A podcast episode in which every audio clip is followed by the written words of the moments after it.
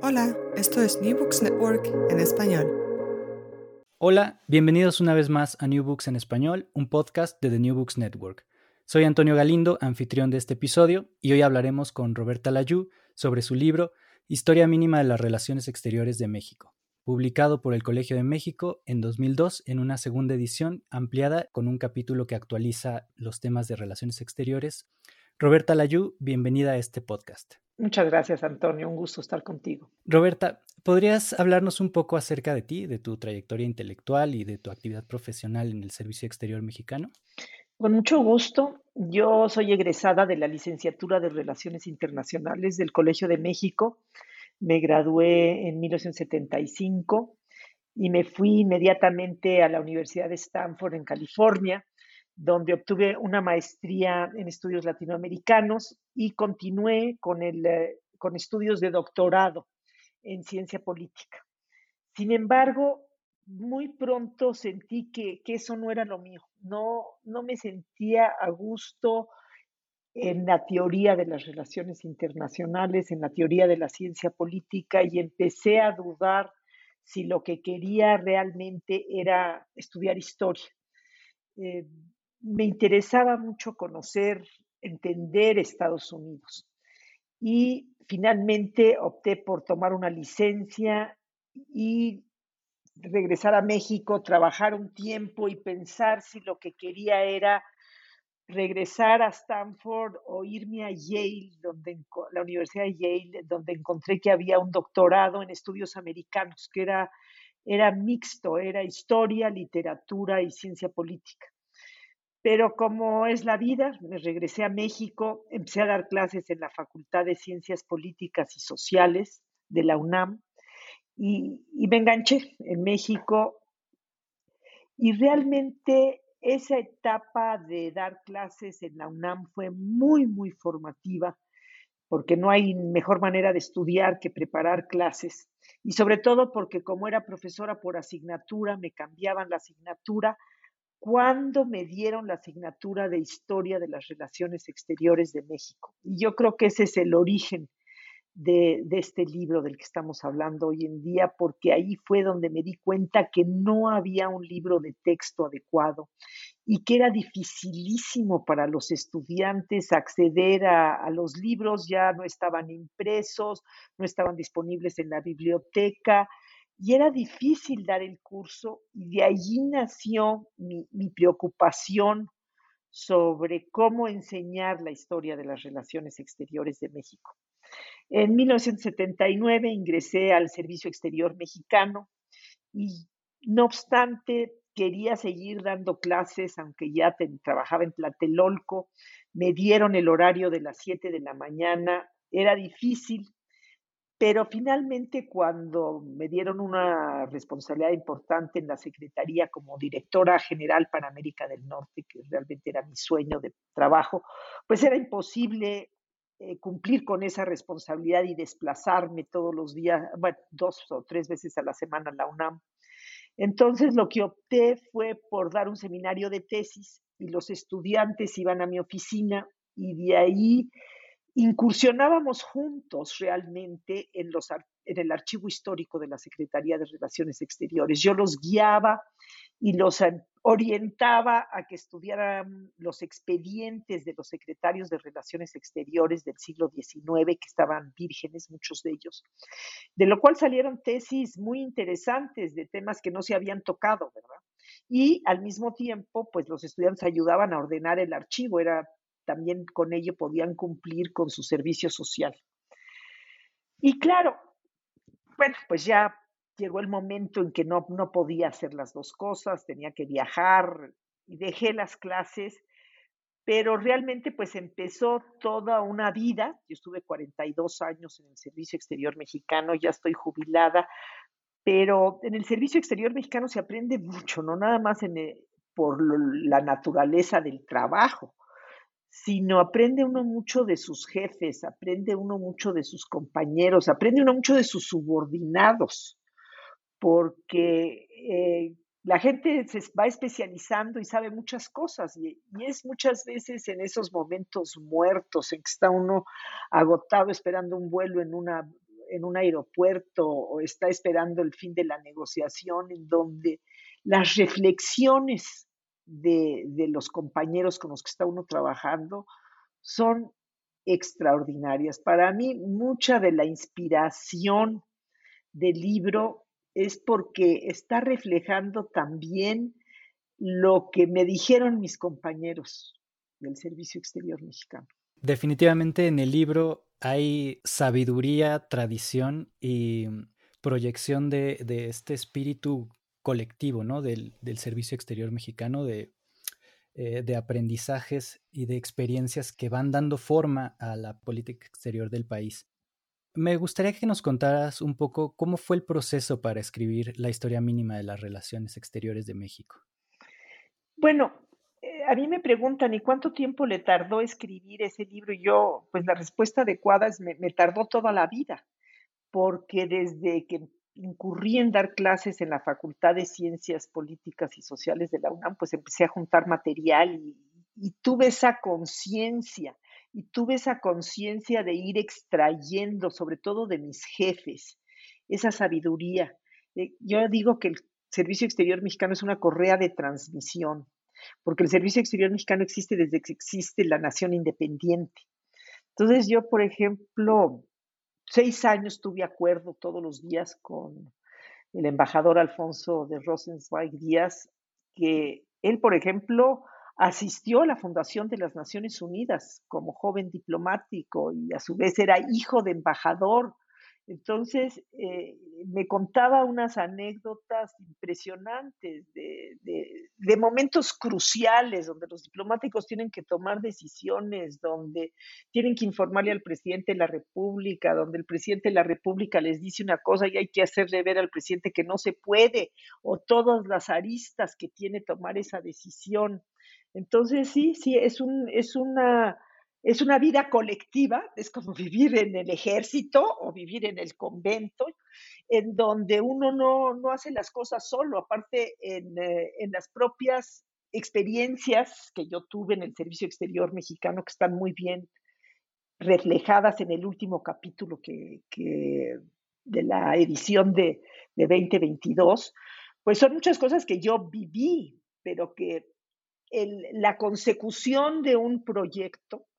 no lo hace nunca uno solo, lo hace uno en conjunto y lo hace uno tal vez estando como negociador. A mí me tocó una experiencia maravillosa que fue toda la preparación de la Cumbre Mundial de las Drogas que tuvo lugar en Nueva York en el año de 1998, pero que duró cuatro años la preparación en Viena, en la que yo participé como representante permanente ante Naciones Unidas en Viena. Pero lo que yo hacía era una parte del trabajo que se hacía en Cancillería, que pasaba por otros foros y que pasaba por otras negociaciones y que muchas veces teníamos que reunirnos en Nueva York, todos los representantes ante los distintos foros de la ONU, con los ah, negociadores que estaban llevando el tema bilateral, de manera bilateral con Estados Unidos y con la Unión Europea, y eran procesos de aprendizaje intensísimos. ¿no? Ah, se aprende haciendo. Sí, definitivamente eso se percibe en el libro, esta sabiduría colectiva. Ahora, ¿nos podría contar un poco en términos históricos cuáles han sido los objetivos de la política exterior mexicana? ¿Hay algunas continuidades? ¿Han sido eh, una serie de rupturas? ¿O cómo podríamos interpretar la evolución de la política exterior mexicana? Bueno, qué mejor que explicárselo a un historiador como tú. Eh, los objetivos de la política exterior mexicana pues han cambiado a lo largo de la historia, porque el contexto internacional es uno, porque la forma, lo que estaba pasando en México era una situación distinta. Y eso es lo que le dio la estructura a mi libro. Si tú lo has leído, te das cuenta que cada capítulo explica qué era lo que estaba pasando en el mundo, luego explica qué es lo que estaba pasando en México y luego cómo fue que México reaccionó ante esa situación. Yo misma no conocía la estructura de libros, se fue dando al, al estar escribiendo. Y yo me di cuenta que había una coincidencia muy grande con entre los ciclos de la historia y la forma en la que México se articula con el mundo. Entonces, este fue un descubrimiento eh, al escribir mismo y, como tú me decías, bueno, ¿cómo fue que lo escribiste? Lo escribí porque me tocó un momento en mi vida en que quise tomar una licencia del Servicio Exterior Mexicano porque sentí que mi carrera no estaba yendo a ningún lugar y no estaba aprovechando bien mi tiempo. Y pedí una licencia de tres años. Fui a ver al doctor Javier García Diego, le propuse la idea de escribir una historia mínima y fue muy feliz la coincidencia porque él ya había pensado en, en, en iniciar todo este ciclo de, nuevas historias mínimas, más allá de la que le ha dado tanto renombre y éxito al colegio, que es la historia mínima de México. Entonces, algo que yo había pensado en mi soledad en Bolivia, bueno, si pido una licencia, ¿qué hago?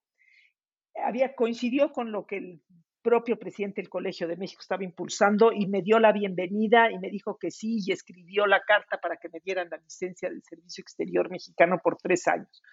Entonces, redactar me, tocó, me tomó tres años, pero bueno, toda la vida he sido de, pensar y actuar en términos internacionales. Entonces, bueno, ¿cuáles han sido los objetivos de la política exterior? Pues han cambiado mucho a lo largo de la historia, ¿no? En una primera etapa, el objetivo principal de la, de, de la nación independiente es obtener el reconocimiento, la supervivencia el ser reconocido en, la sociedad de naciones, en el concierto de naciones, y también en ese proceso darse cuenta de la ambición de los Estados Unidos sobre el territorio mexicano y iniciar un eh, intento de defensa del territorio nacional que, que, no tuvo éxito y que difícilmente lo habría podido tener en una nación joven y desorganizada como era la nuestra, y que eh, terminó pues en la guerra con Estados Unidos en la que México perdió más de la mitad de su territorio. Pero eh, México no solamente estaba amenazado por los Estados Unidos, sino estaba amenazado por Francia en una primera instancia eh, durante la guerra de los pasteles y en una mucho más grave que fue la invasión que propició eh, Napoleón III a México y en la cual tuvimos la presencia del ejército francés de intervención durante varios años, lo cual, eh, pues,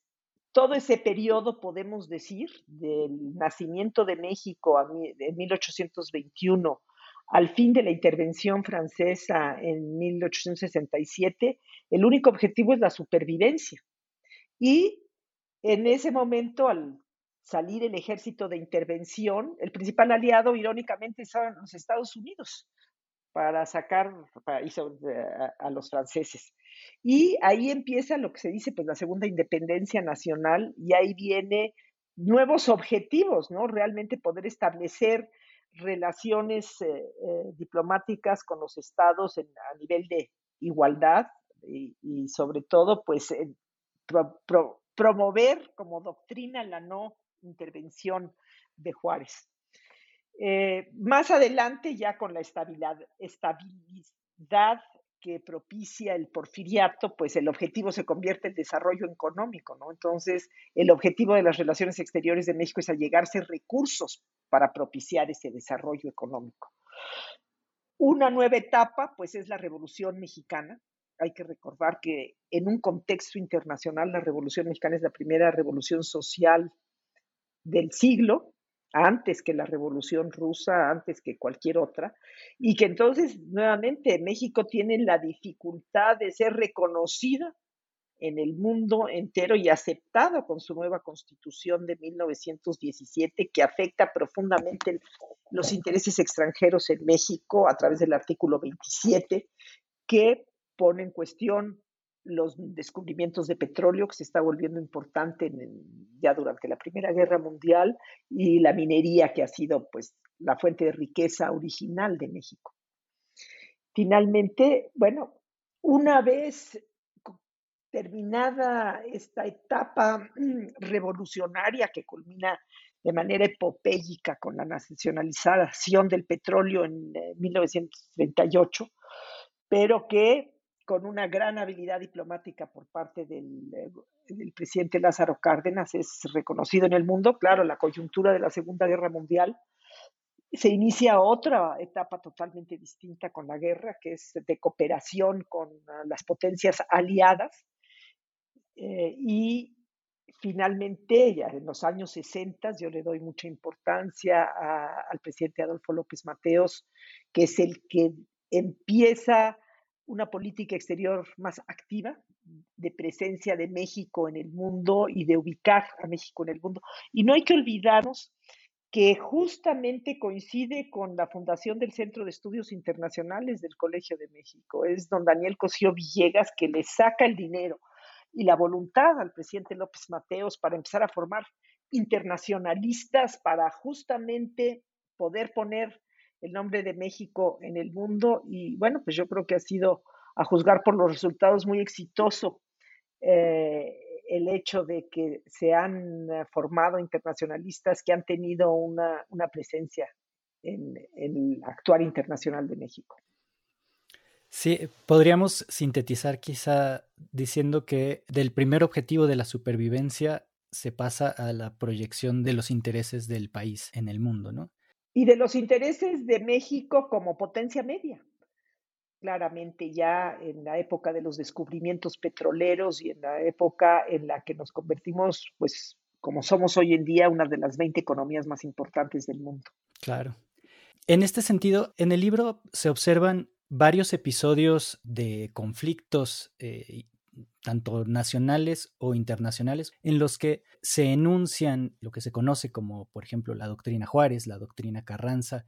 ¿En qué sentido estos pilares de la diplomacia mexicana son significativos? Son significativos y tan son significativos que son recordados como y citados por otros países. ¿Por qué? Porque es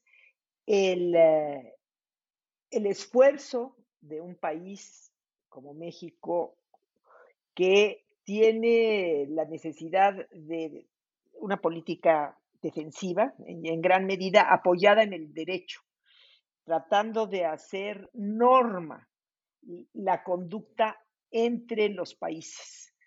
Eh, esto es clarísimo desde la doctrina Carranza, que es una doctrina que ha sido citada muchas veces por muchos otros países, que realmente lo que hace es eh, juntar el derecho internacional vigente, o sea, la vanguardia del derecho internacional vigente en esos momentos y promoverlo como una doctrina, la cual se vuelve punto de referencia no solamente para la diplomacia mexicana, sino también en primera instancia para toda la diplomacia latinoamericana. Y se empieza a convertir en toda una a través del sistema interamericano y de las conferencias interamericanas, toda una eh, eh, trayectoria latinoamericana que va a tener un peso posteriormente en los países que van adquiriendo su independencia en los años 60, ¿no? Cuando 60 y 70 de la cantidad de países de África y de Asia que, que llegan a la independencia y que sí ven como un como un punto de referencia el avance doctrinario que inicia México y América Latina en el concierto internacional. En este sentido, ¿cuáles son esos episodios clave y cuáles son los foros internacionales? Eh, uno de ellos ya lo mencionó, las eh, conferencias interamericanas, en los cuales la diplomacia mexicana participa y actúa para definir o incluso para orientar la agenda internacional. ¿Cómo se vinculan estos con las doctrinas que son los pilares bueno, además de, por ejemplo, la conferencia interamericana de Montevideo de 1933 sobre eh, el reconocimiento que viene obviamente de la doctrina Estrada, en donde México propone no estar calificando los gobiernos que llegan al poder, sino simplemente reconocer a los estados, que no es fácil de aplicar, se dice más fácil,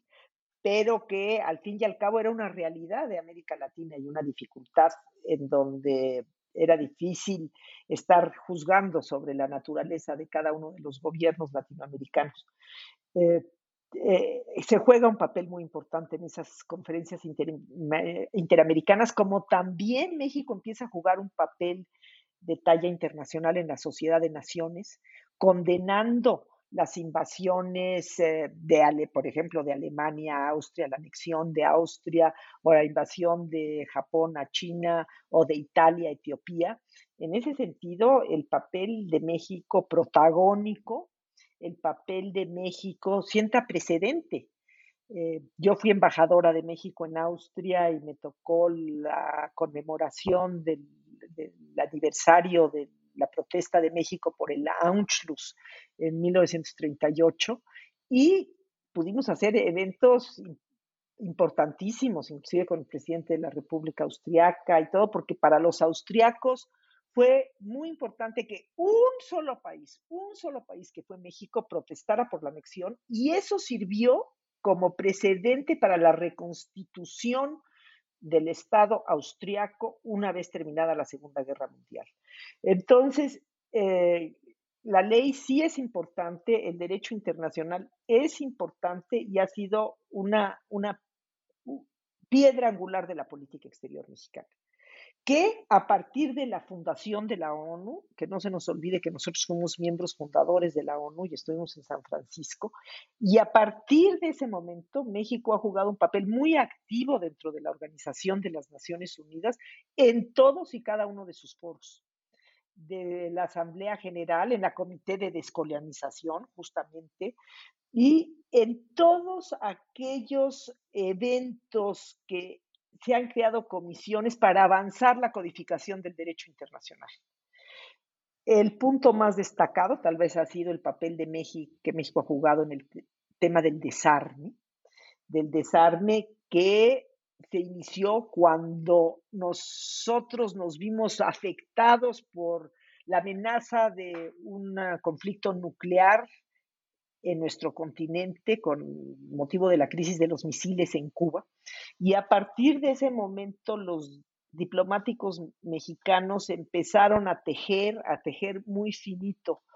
para lograr lo que conocemos como el Tratado de Tlatelolco, firmado en 1967, que dio lugar a la desnuclearización de América Latina.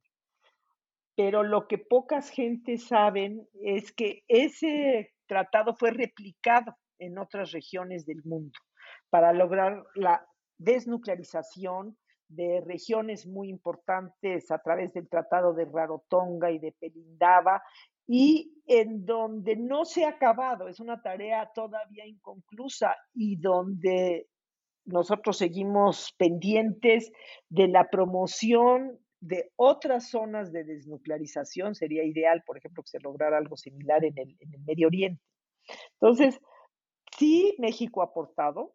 eh, ha sido reconocido, que no se nos olvide que nuestro diplomático estrella, don Alfonso, el embajador Alfonso García Robles, recibió el Premio Nobel de la Paz por esta iniciativa, pero no ha sido la única. También hemos sido pioneros en el derecho del mar, el embajador Jorge Castañeda y Álvarez de la Rosa, posteriormente canciller de México, eh, tuvo un papel importantísimo en toda la declaración de las 200 millas de, mar patrimonial, eh, eh, en el manejo conjunto de la humanidad de los fondos marinos, en la desnuclearización de los fondos marinos y oceánicos. pero hemos jugado también un papel importante en todo el intento, ahí menos exitoso, de codificación del derecho económico a través de la Carta de las deberes y, obligaciones de los estados. Y también hemos tenido nuestra que decir en todo el tema ahora que es prioritario para la Agenda de Naciones Unidas del cambio climático. Y tan es así que actualmente la, la secretaria de la Organización para el cambio climático es una diplomática mexicana, Patricia Espinosa, ex canciller de México. Sin duda, el papel de México ha sido, de cierta manera, de líder eh, en cuestiones de marcar puntos importantes en la agenda internacional, ¿no? sobre todo a partir de la Segunda Guerra Mundial. ¿Cómo se construyó la imagen de México en el mundo? ¿Qué estrategias o qué mecanismos se utilizan en la diplomacia mexicana para mostrar eh, al mundo qué es México y cuál es su papel en el mundo? Bueno, pues yo diría que esa es la tarea primordial de la diplomacia mexicana, la proyección de la imagen de México en el mundo, que no ha sido fácil, ¿no? Porque si bien eh, la, la primera noticia de México hacia el mundo en el siglo XIX la dio Alexander von Humboldt hablando de las riquezas de México y de esa cornucopia, eh, pródiga que, es nuestro país de recursos naturales y de climas y de, y de ventajas geográficas, teniendo dos costas, la imagen de México muy pronto se convirtió en la de un país caótico, la de un país violento. Eh, digo, el siglo XIX fue muy difícil para México. A mí hay una novela que me gusta muchísimo y que me gusta recomendarle a los estudiantes que quieren entender cómo se veía México en el siglo XIX, que se llama Noticias del Imperio,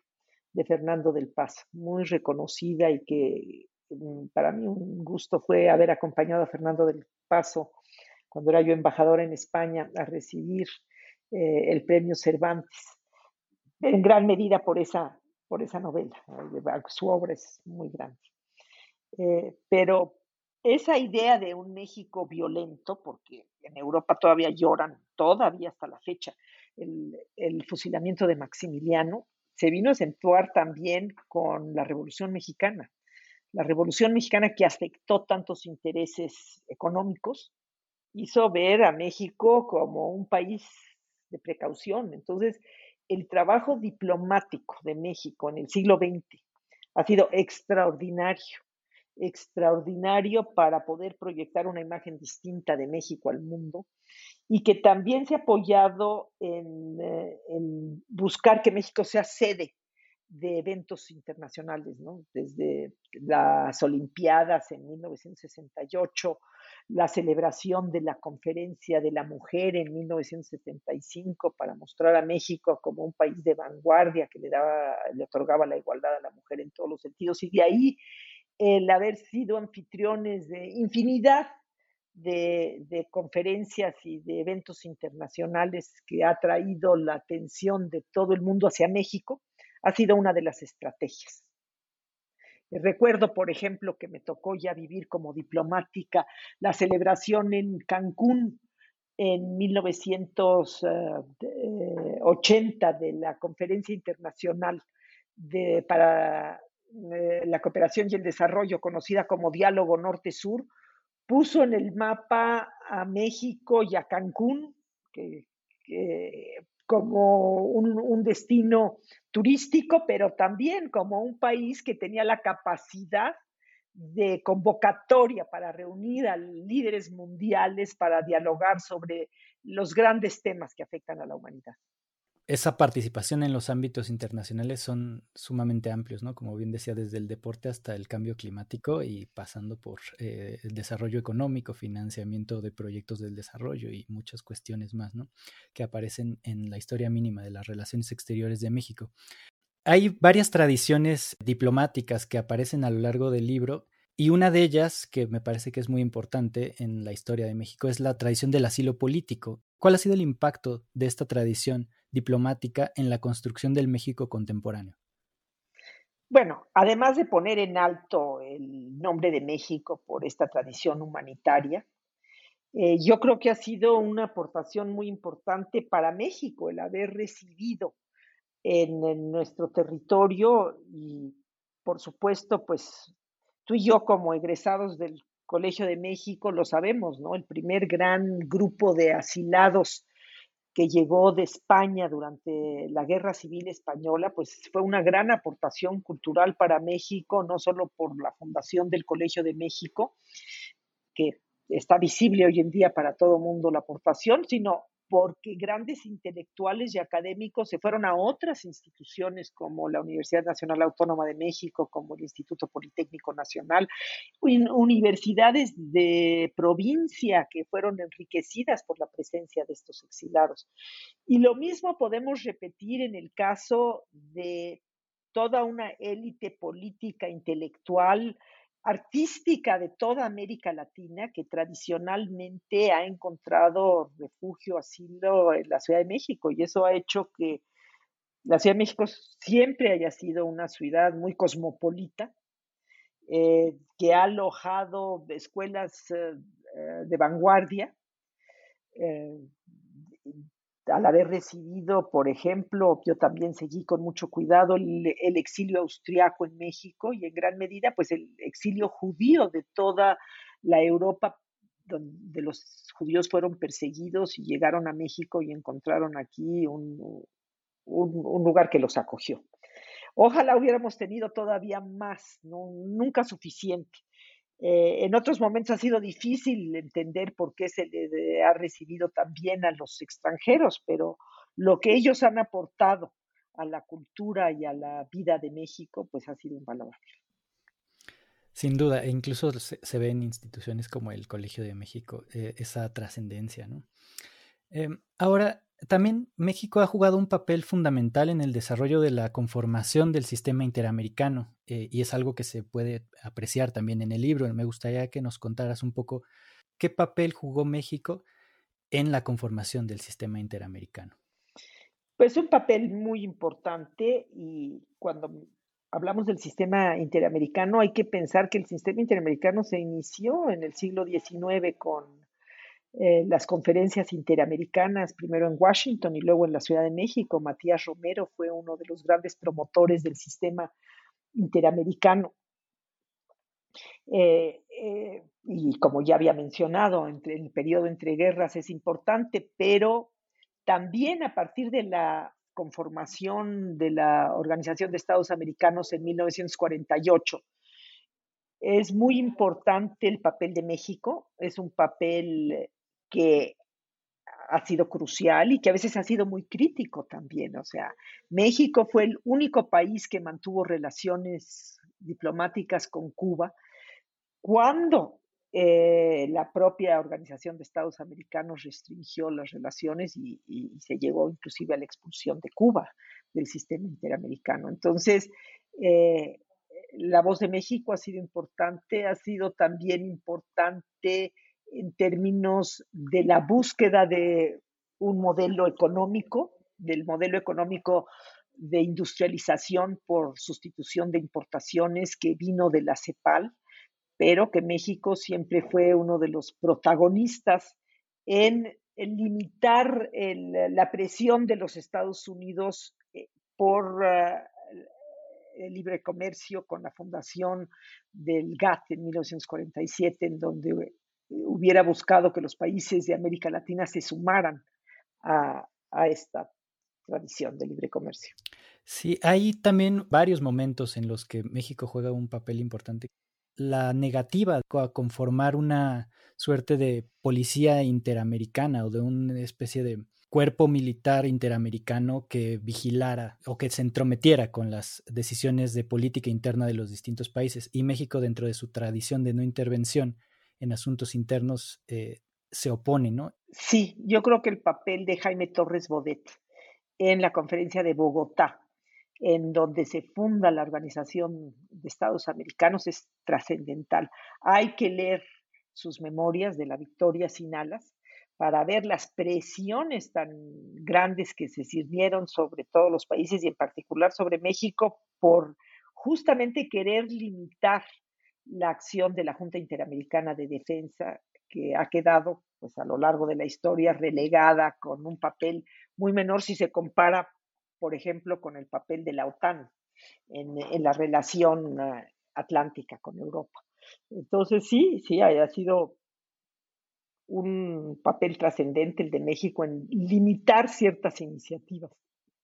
de Estados Unidos, lo cual, dada la vecindad, y dada la geografía, pues ha sido eh, mucho mérito resistir muchas de las presiones. Sí, eh, precisamente en el libro nos recuerda que geografía es destino y hacia allá me lleva la siguiente pregunta. Uno de los ejes que ha marcado la agenda internacional de nuestro país es la relación con los Estados Unidos, ¿no? Entonces me gustaría que nos contara un poco cómo ha cambiado históricamente la agenda bilateral.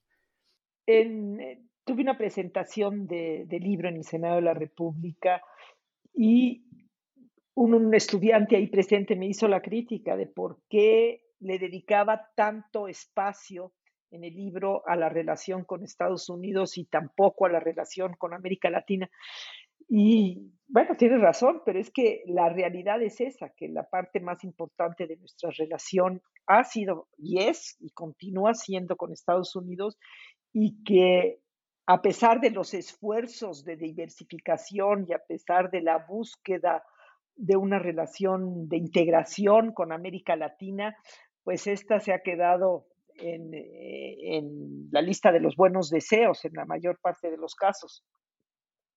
Sin duda alguna, pues nuestra relación más importante es con Estados Unidos. La relación que tenemos con Estados Unidos solamente es comparable con la que tiene Canadá con Estados Unidos. Ningún otro país de América Latina puede comparar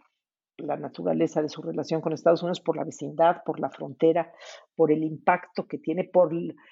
la población tan importante de México eh, que vive en los Estados Unidos y que interactúa. Yo a veces cuando he dado conferencias, eh, cuando me hacen este tipo de reclamaciones, digo, a ver, en esta sala levanten la mano todos los que tienen un familiar o una persona cercana viviendo en Estados Unidos y a, través de todas las clases sociales, muchos tenemos un familiar cercano viviendo en Estados Unidos y nos contagiamos, además de todo lo que el efecto de los medios de comunicación, del, del impacto de la cultura popular norteamericana de los Estados Unidos, por, por nuestras relaciones. Aprendemos mucho de la forma de vida de los Estados Unidos a través de nuestros propios familiares que nos visitan o que nosotros visitamos allá en los Estados Unidos. Entonces, es fundamental la relación con Estados Unidos y sí, ha cambiado muchísimo a lo largo de la historia. Ha cambiado de una situación, de una relación de confrontación, de guerra, a un cambio tal vez el más importante es a partir de la Segunda Guerra Mundial, donde empieza una trayectoria de cooperación muy importante. No hay que menospreciar la, aportación mexicana al esfuerzo de guerra de los Estados Unidos con mano de obra, con materias primas, con toda clase de acuerdos de defensa, con toda clase de acuerdos de defensa que nunca implicaron la presencia de tropas norteamericanas en territorio nacional, gracias a la gran habilidad negociadora de los, de los diplomáticos mexicanos y la gran determinación y visión de los presidentes de México. Eh, pero esa relación se va incrementando y tal vez el cambio más significativo es en 1994 cuando se firma el Tratado de Libre Comercio de América del Norte que incluye a Canadá y eso es muy importante en donde se deja de ver a los Estados Unidos con temor, como con aprehensión, y se le empieza a ver como el, ah, el aliado más importante en el proyecto de desarrollo económico de México. Entonces, esos dos momentos de cambio en el siglo XX, eh, la Segunda Guerra Mundial y la firma del Tratado de Libre Comercio, determinan lo que es hoy en día la relación con Estados Unidos. Y en este sentido, digo, hablando ya no solamente de la relación con Estados Unidos, sino las relaciones internacionales del país en general, en el último capítulo eh, se presentan algunos de los ejes temáticos más importantes de, la diplomacia en la actualidad. Entonces, me gustaría que nos contaras un poco cuáles son esos retos diplomáticos que ha enfrentado el país en las últimas décadas y los que, digamos, están presentes en la actualidad. Bueno,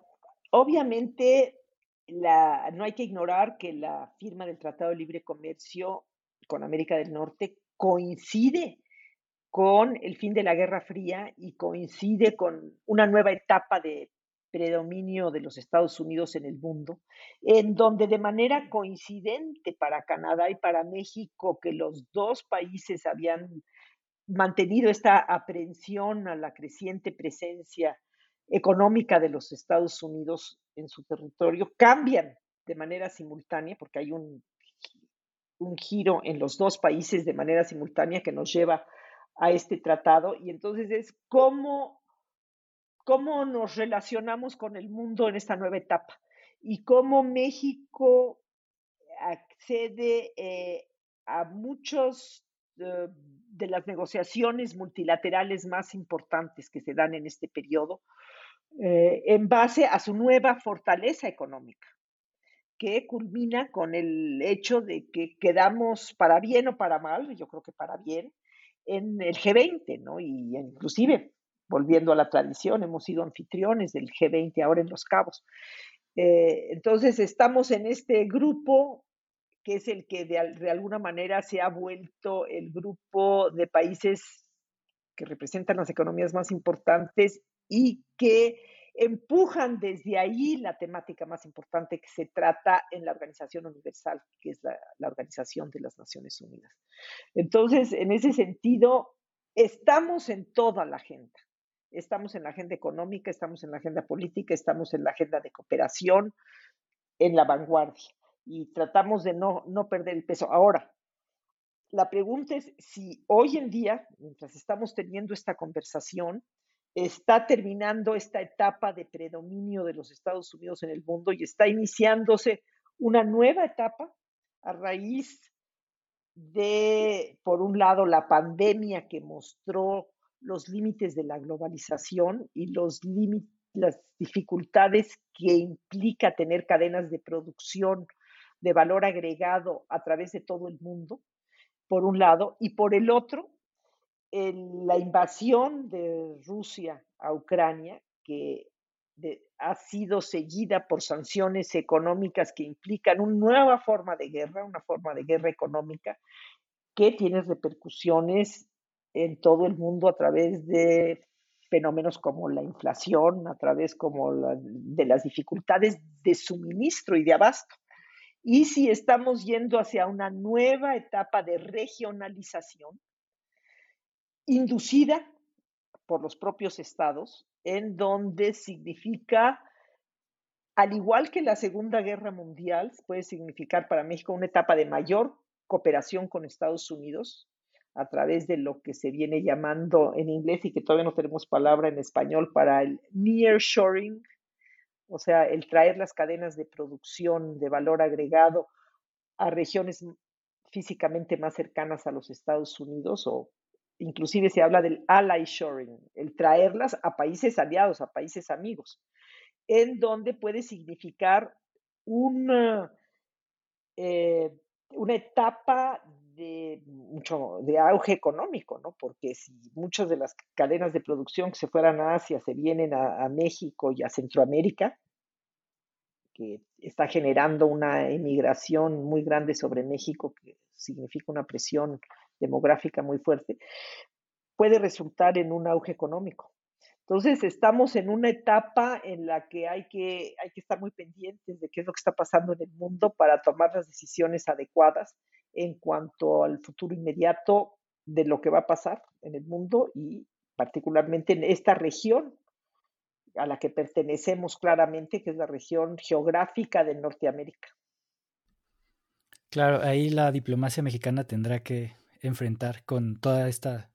tradición y sabiduría colectiva eh, estos desafíos, ¿no? Bueno, Roberta, muchas gracias por tu tiempo. Eh, por último, me gustaría que nos contaras en qué proyectos estás trabajando últimamente, eh, algún libro que, que, pienses publicar pronto.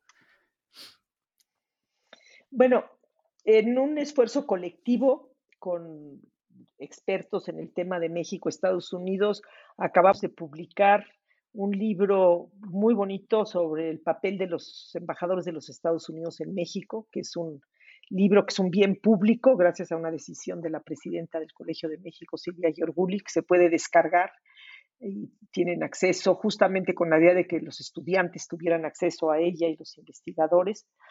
Y yo ahí soy autora del capítulo del Tratado de Libre Comercio de América del Norte, como uno de los hitos en la relación bilateral. Y de ahí pues ya me enganché a escribir una segunda historia mínima. Eh, me ha salido bien el tema de la historia mínima, pues ha tenido mucho éxito, muchas reimpresiones y pensé que si me había funcionado ese formato una vez, me podía volver a funcionar otra vez por justamente, yo no soy una académica, yo soy una diplomática, eh, que entiendo qué es lo que está pasando en el mundo y también entiendo qué es lo que necesitan a veces los estudiantes eh, para, para poder